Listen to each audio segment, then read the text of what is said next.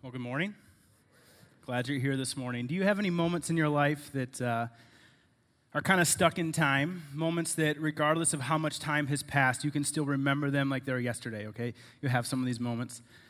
You know, for me, I have a few of those moments. One of those moments is I'm five or six years old, and I'm sitting in my brother's room. Red carpet, red beanbag chair, playing Sonic the Hedgehog on Sega Genesis. Okay, that's that's early '90s. That early '90s written all over it. Okay, and my brother paused the game and he said, "Andy, do you know if if you die today, are you going to heaven?"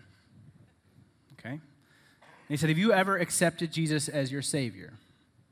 And as a five or six year old, being around the church, growing up in the church, understanding the stories, I never actually made that decision for myself. And so I still remember this. I remember the, the, the sonic music in the background as I prayed the prayer with my brother to accept Jesus.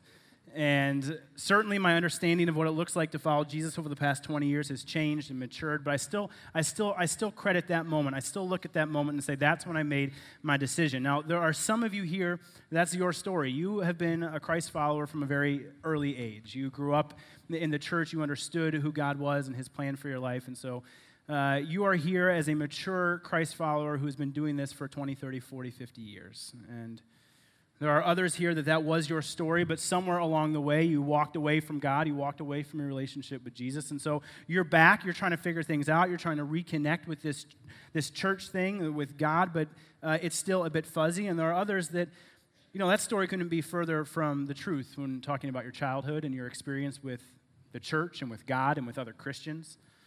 And so I just want to say this morning, I'm glad you're here. Wherever you are on that spectrum, whatever your story and experience has been, I'm, I'm glad you're here. Um, I think God has something for us this morning.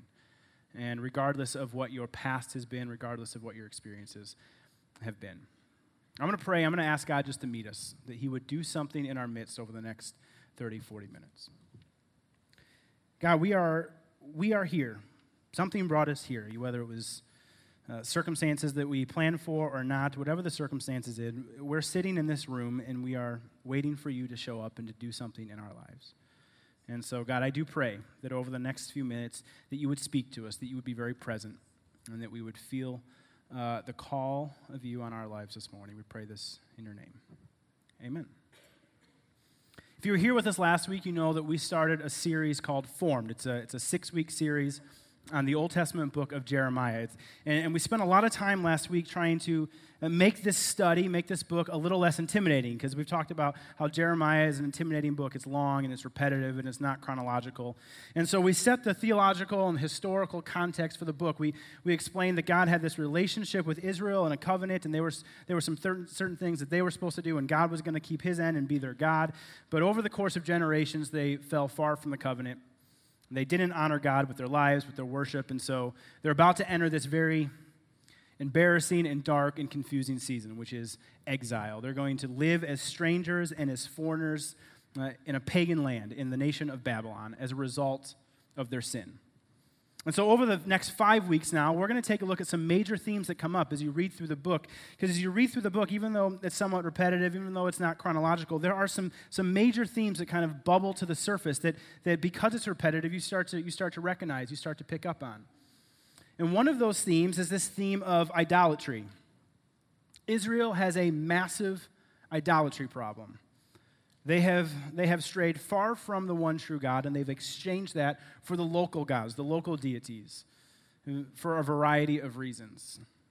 And the book uh, is, just, is just littered with references to their idolatry. We, don't, we obviously don't have time to look at them all. There are a few that I do want to look at because they're so rich, they're so pointed, they're full of imagery. There are dozens of others, but today I want to look at a few. One is in Jeremiah 2.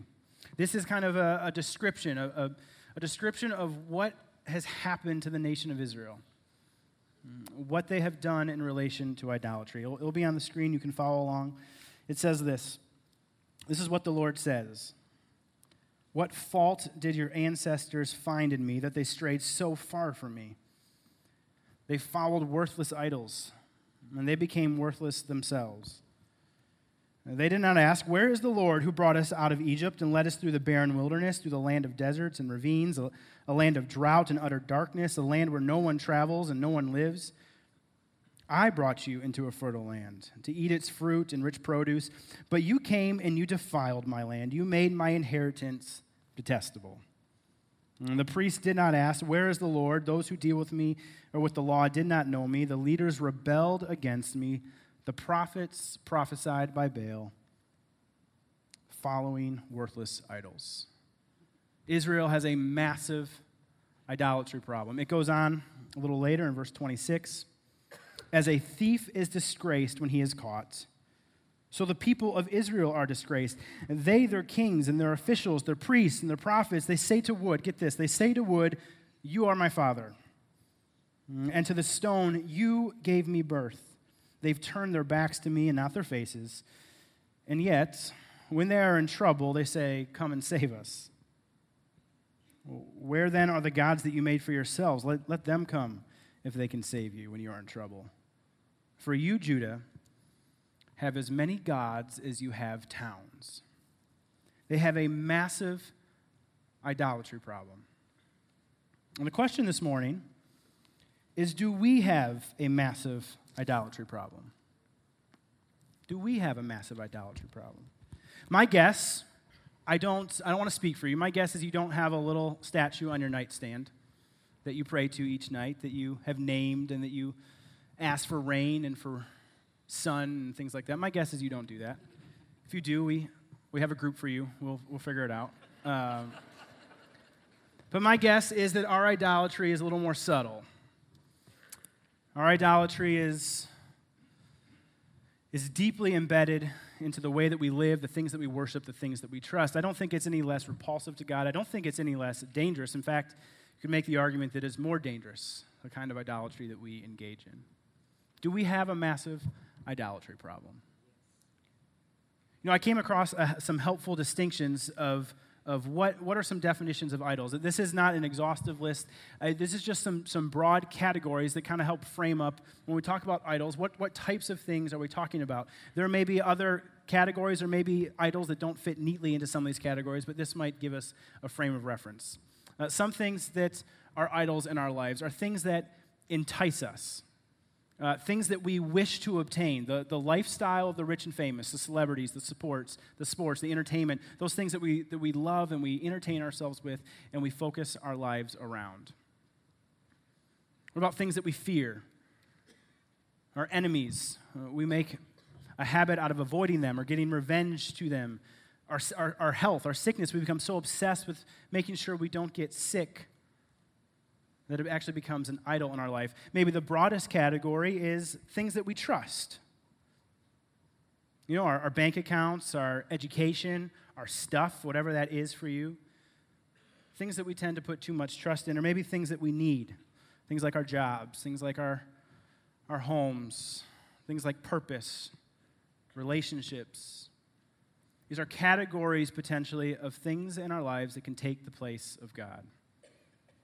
16th century reformer, German reformer Martin Luther, in his catechism, it, was a instruction, training for young people in the church that they go through in the Lutheran church. This is how he described idolatry in his catechism. He says, To have a God is nothing else than to trust and believe in that one with your whole heart.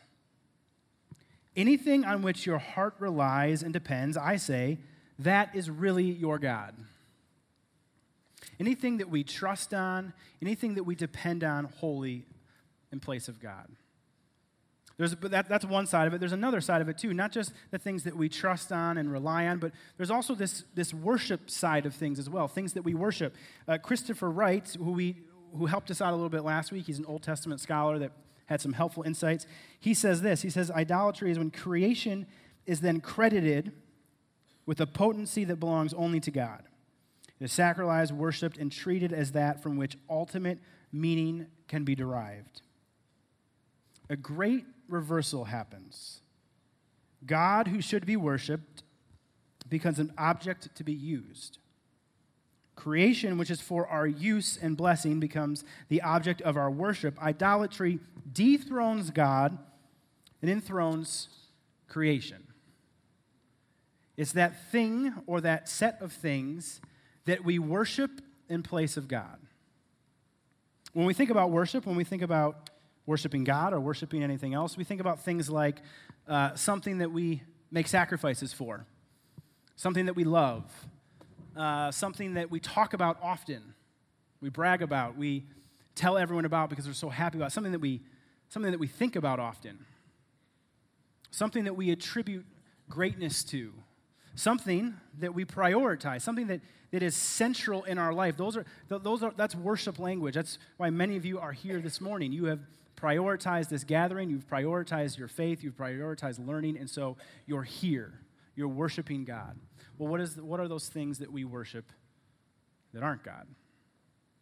Things that we talk about, spend way too much time on, way too many resources and too much energy. We think about way too often, we talk about way too often, something that is central in our life that shouldn't be. You know, before we go on, we have a few more minutes together. Before we go on, I think it would be appropriate if you took some time, just even right now, to identify an idol or two in your life. I, don't know how helpful the rest of our time will be if you don't have something in your mind that you're thinking about. Because as we talk about idolatry, we talk about some of the detriments of idolatry and some of the roots of idolatry. If there's not something in your mind that you can point to, it's a, it's a very generic discussion. It's an ancient discussion. And so, real quick, if you just want to take a second and say, well, maybe maybe it isn't fully baked, but maybe there's something in your life that you can start. To, well, maybe this is idolatry. And as we talk more, maybe you'll either become convinced that it is or convinced that it's not. But I think it's important to identify one. And I'll start. I'll go first. An idol in my life, as I think about the definition, an idol in my life is food. Okay? And before you defend me and say, you don't really mean that, you just mean that you want to lose a few pounds, you don't really mean that an idol is food. Let me explain. I think if I look at the definition of an idol as something that I trust, something that I rely on, something that I worship, which is things that I talk about way too much, I spend time and energy on, I prioritize, I plan my schedule around, I start thinking about this. I have to come to grips that food is an idol in my life. It takes, a, it takes up way more space than it should physically and emotionally. And I say that I say that to underscore the fact that morally neutral things can be idols. Things that have that have no that aren't even on the moral spectrum, food, money, your house, your relation, things that are morally neutral can become idols because the issue isn't that thing. The issue isn't the food. The issue isn't the bank account. The issue isn't the job. The issue is our propensity to put things in God's place that shouldn't be there. The issue isn't the idol, the issue is our soul. This isn't a food issue. This isn't a health issue for me. This is a soul issue. This is a heart issue for me. Now, everyone that struggles with weight doesn't have food as an idol. But for me, I just know myself. I know that when I have a hard day and I'm stressed, which I know is not supposed to happen when you're a pastor at Parkview, never have bad days.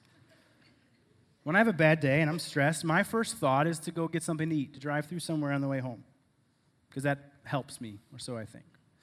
When Brittany and I have a disagreement, which I know, again, pastors aren't supposed to have disagreements with their wives, but when I would disagree, my first instinct is I got to go eat something because that will, that will soothe some of my frustration. I spend time, I spend energy, I center things around this thing that's not helpful and is not God. So, what is it for you? I, again, I, what, is, it, is it your job? Is it your quest for ultimate purpose? Is it your bank account that you check daily to make sure there's enough in there? Is it your retirement fund that you're just waiting to kick in so that you can retire? Is it your kids? Is it your spouse? Is it your grandkids? Is it your need to always be right? Is it your need to have the best reputation in your workplace or your community? Is it entertainment? Celebrities? Sports games? Just sports. I don't have to say sports games, just sports. what is it? Is it that vacation that you're just constantly thinking about, that you work towards, that, that Caribbean island that you just can't wait to go to, and, and then once you're back, you just start planning the next one because that's the God in our lives? Is it your education? Is that scholarship that you're chasing after? Is it that, that team that you're hoping to make? What, it, what is it? What's that thing that you trust in place of God? That thing that you worship in place of God. I think, regardless of what it is, there are some things that tie our idols together. There are some things that lie at the root of idolatry, regardless of what that thing is. I think one of those things is a lack of trust. Think at the heart, at the root of idolatry, there's a lack of trust. I mean, this was the case in Israel's history. They, they have the one true God who is their God, who has said, I'm going to provide for you, I'm going to be your God. But just in case, just in case he doesn't follow through, let's add the sun god over here to make sure we have sun. Let's add the, the water god over here. Let's add the fertility god. Let's add the, the warrior god for protection. Just in case God doesn't do what he said he was going to do, just in case he doesn't follow through, what's the harm in having some, some backup, backup options? What's, what's the harm of hedging our bets? We love to have options, we love to be prepared. I think at the root of our idolatry is a lack of trust. Well, maybe, maybe the way God said to live isn't the best way to live. And so I'm going to engage in these practices. And if it is, and if it, either way, I, you know, I kind of get the best of both worlds. Maybe, maybe my loneliness can be, can be met with this over here instead of with God. Maybe God said He was going to provide for me, but I better earn as much as I could possibly earn so that, so that I'm secure, just in case God doesn't come through. I think lying at the heart of our idolatry is a lack of trust that God is God and that God's word is God's word and that He will follow through. I think there's also a, a convenience that's at the heart of our idolatry. Again, the case in ancient Israel, it was very convenient to worship idols. God had some specific instructions that part of the covenant of ways that they should go about worshiping God. They were to go to the temple in Jerusalem. They were to offer certain sacrifices. There were festivals. There were feasts. Well, these other idols didn't require that of them. It's very easy. It was localized. They could, put, they could put the idol on their nightstand and they could pray to it and they could worship it. And there, were no, there, were, there was no moral expectation of them the way the one true God had of them. They could do whatever they wanted. All they needed to do was just pray to the idol, maybe make a certain sacrifice, but it was, it was way more freeing in their mind because it was convenient. They didn't have to explain to their, their neighbor who's from a different part of the world why, why they don't worship his gods. They can just add their gods to the pantheon. And for us, how convenient is idolatry? It's a few clicks on your computer, and you are into your bank account, and you can look at it, and you can feel safe. it's a few clicks on Amazon, and you've, you've met your void with whatever you need to do shopping wise. It's a phone call to your spouse, it's a, it's a quick five minute run to Wendy's, it's whatever it is. It's quick, it's easy, it's pulling your phone out and trusting it. It's so convenient. I think at the root of our idolatry, also, if we're honest, uh, is ourselves. Idolatry is a pretty one way street, it's pretty transactional. You turn to idols because you think they can do something for you. They, you think they can meet a need for you. It's transactional. There's no, there's no relationship involved when Israel is worshiping Baal or these other local gods. There's, there's no relationship there. It's what can this God do for me? What do I need to do to ensure that this God will do what it needs to do for me? It's a transaction. Worshiping God actually requires something of us. It actually, it actually invokes a relationship. You know, it's really funny. In, in Jeremiah 2, the passage we just read, and in other passages, when God takes Israel to task for their idolatry, he doesn't, he doesn't appeal as often as you would think to the Ten Commandments he doesn't say, well, this was the law. You're not supposed to have any other gods before me. You're not supposed to make any graven images. There's, there's actually kind of a startling lack of appeal to the law. It's all covenant language, it's all relational language. It's all, I'm your God. We were, you were my people. You saw how I, how I brought you out of Egypt. You saw the land that I prepared for you. We had this thing going, and you, and you left. What gives? Why did you do that? Why did you trade me for this cheap substitute? What are you doing? It's, it's relational language because worshiping God is relationship. Idolatry is transactional. And it revolves around ourselves. You know, David Wells, who is a, a theologian out on the East Coast uh, over at Gordon, he said this about the role of ourselves in idolatry, because one of our biggest idols is ourselves. And he said this he said that the self is as powerful an organizing center as any god or goddess on the market. It's as powerful as an organizing center as any god or goddess on the market. We love ourselves. So what's the big deal? You say, well, okay, there's, I understand what's at the root of it. I understand that some of these things in my life maybe have too high of a place, but why is it so dangerous? Why was God so upset? I think there are some inherent dangers to idolatry. There are some detriments that are very hard to recover from. One of them, the primary one, I think, being that idols cannot fulfill. They just can't. And one author I read said they never fail to fail. that is what they are best at. They fail because they're not God.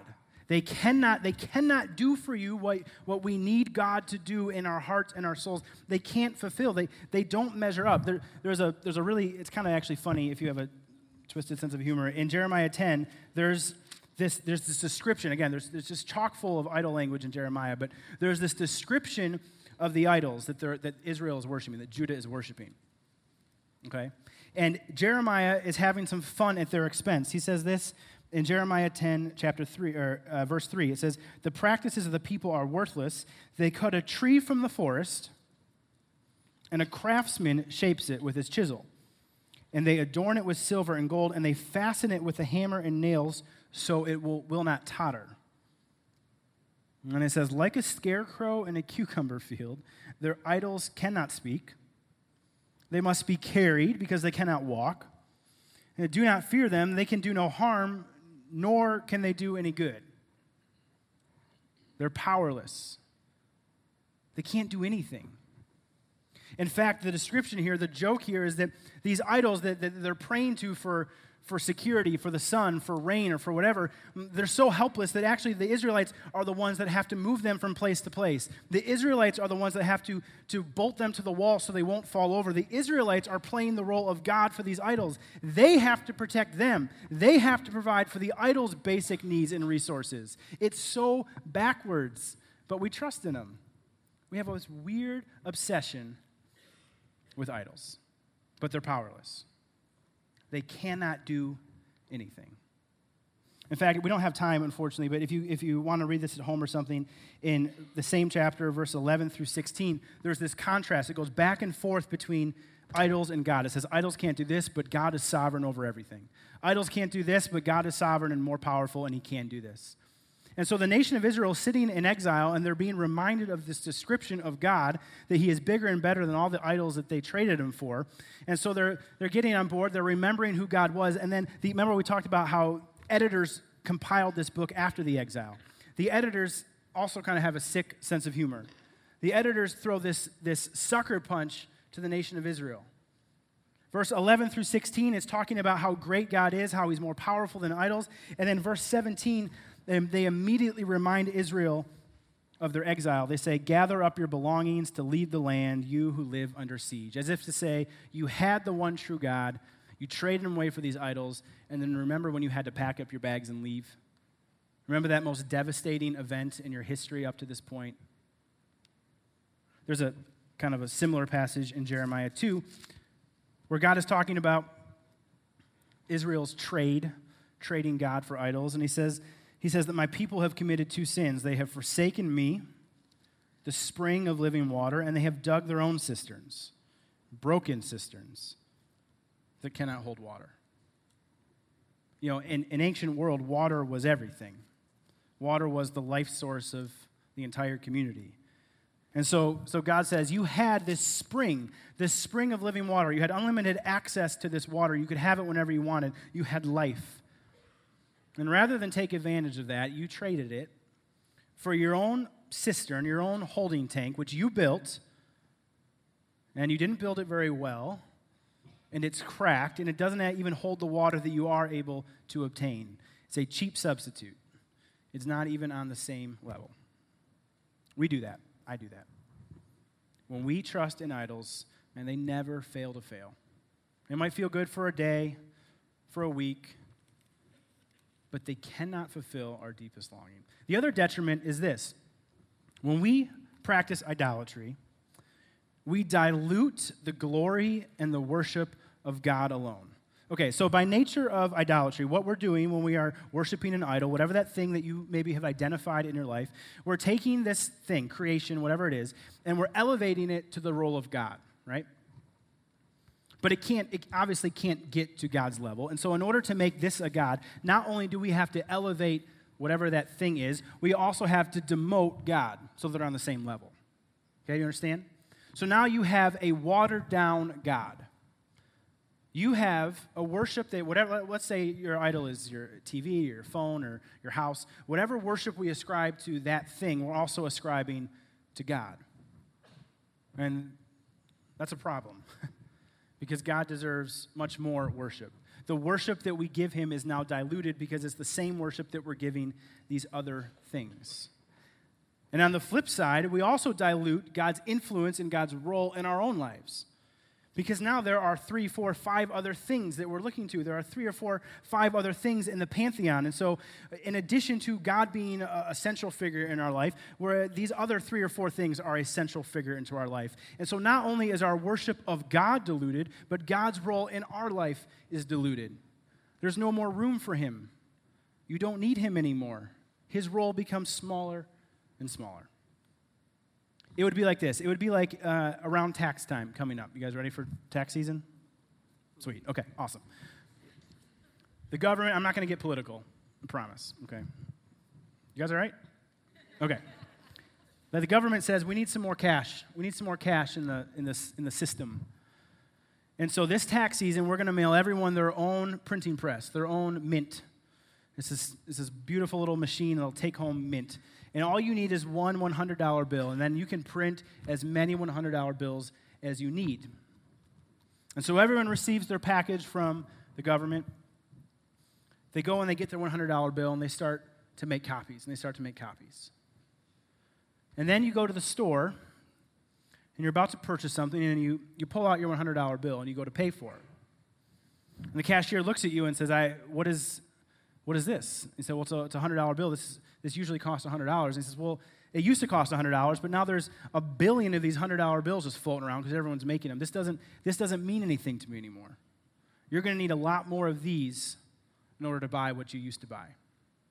Or on the flip side, maybe you're a, a parent or a grandparent, maybe, maybe your, your gift of choice is, is cash, which I advocate is the, is the best gift going, okay, if you, if you need good gift advice. And so you, you're used to giving your, your kid or your grandkid a $100 bill for Christmas. That, that's what you would do. And so usually your, your kid or your grandkid is, is super excited about that. They, they're proud of it. They put it in their bank account. They say thank you. They write you a thank you note. Well, this year you give them a $100 bill, and they look at it and they're like, what else? What else do you have? I don't, I don't want this anymore. These are, these are common occurrences now.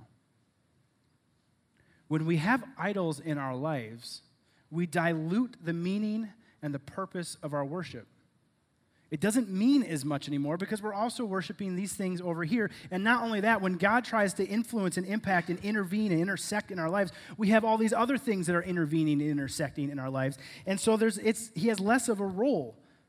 His role is watered down. Listen, idols, man, idols are dangerous. Idols are dangerous things. And so I wonder this morning if as you diagnosed your idol, whatever that thing was, I wonder if this morning you would be interested in making a commitment to God. I wonder if this morning you'd be interested in saying to God, you know what? I'm done with these idols because they don't work, they don't fulfill, they leave me wanting, and they minimize the role of you in my life. How do you turn from idols? Scripture is full of, of encouragements to turn from idolatry. Uh, you, might, you might be a really practical person. You're already thinking of ways to root that thing out of your life. You're already thinking, well, I need to stop doing this. I need to cancel that vacation. I need to not look at my bank account so much. I need to not rely so much on this. Per- whatever that thing is, I need to turn my phone off and be more present. Whatever that idol is, you're already thinking about practical ways to get rid of your idol. And I, I think there's some merit to that. I think those are good best practices, whatever you've come up with. But the reality is, is if we don't, if we don't replace that real estate that idols had in our hearts, that we're still susceptible to idolatry. I mean, the way to get rid of idols, the way to turn from idols is to turn to Jesus. That's how we get rid of idols in our life. When we turn from idols, we turn to Jesus. And as we turn to Jesus and as we focus on Him and as we worship Him, these other things that had such a pull in our lives, these other things that, that used to be so important, these other things that used to replace God are far less important. They're far less attractive, they're far less tempting. When we worship the one true God, when we put Jesus in His place. So, what I'm going to ask you to do, if, if you're willing, if you're sitting here today and you say, Well, I know I have this thing in my life or this handful of things, and I know it's taking the place of God. I trust it, I worship it, it's not right, it minimizes God's role in my life. We have some, some broken pieces of pottery down here on the stage, so, so be careful.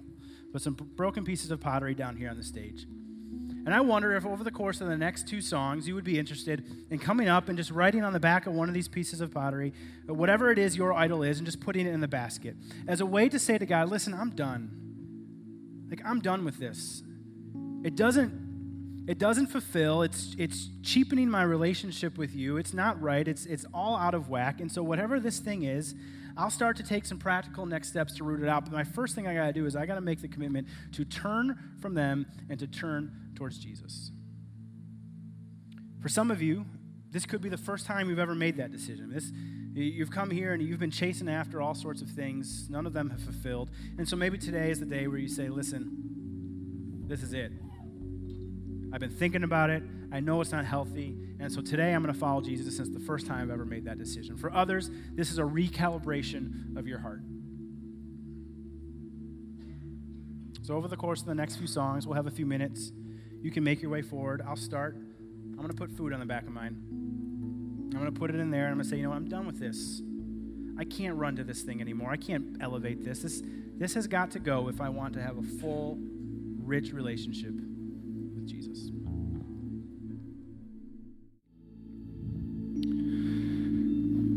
So I've been reading this book called Jeremiah, and um, maybe you heard of it. Uh, and one thing that amazes me is how relevant um, the events that unfold in that book are to my own life. And Jeremiah says, you know, the human heart is deceitfully wicked among all things. And uh, that is so true for me. And I have this tendency to want to put a lot of different things before God. And uh, I think we all do that. And um, we need forgiveness for that. And God offers us forgiveness in Jesus.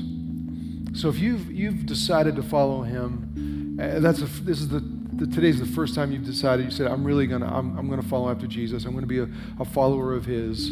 Would you just let us know? There's that little tear off on the bulletin. Just write your name and just let us know you made that decision because we want to pray for you. And, and, uh, and if there's anything that we can do to help you along in your journey, we, are glad to do it.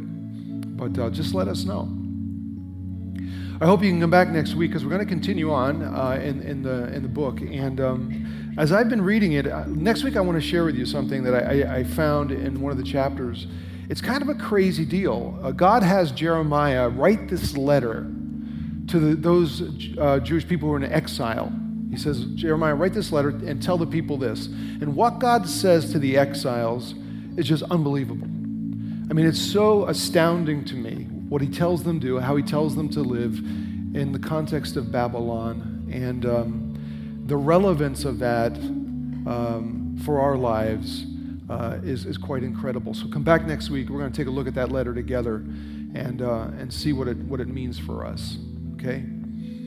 Uh, thanks for being here. And uh, if, if you uh, have some things on your heart that you'd like to talk to somebody about, some of our prayer team folks will be down in the front. Maybe you've had a great week. A lot of good things have happened. You just want to tell somebody about it and thank God for you that you can come down and talk to them. They're glad to hear great stories. Or if you've had a troubling week and you just want someone to pray with, they're here for you as well. Okay? So uh, let me pray for us. We'll be dismissed. And uh, I hope you have a great week. Let's pray. Lord, I pray that this moment wouldn't just be um, sort of a, a passing experience, but I, I pray that it would be a, a solidifying one, one that would put this marker down in our lives where we say, you know what, I'm done with the idols. I'm done with the idols. I want to follow hard after Jesus and to be in relationship with you, my Creator. I pray that that would be the, the prayer and, and, the, and, the, and the desire of each and every one of us. And I ask that as the church leaves the building this morning, as we go back out into our lives, that uh, you would give us the, the courage and the strength to brush aside the idols and to worship you and you alone. And in doing that, point people to Jesus. May your hand of grace and peace now rest on your church.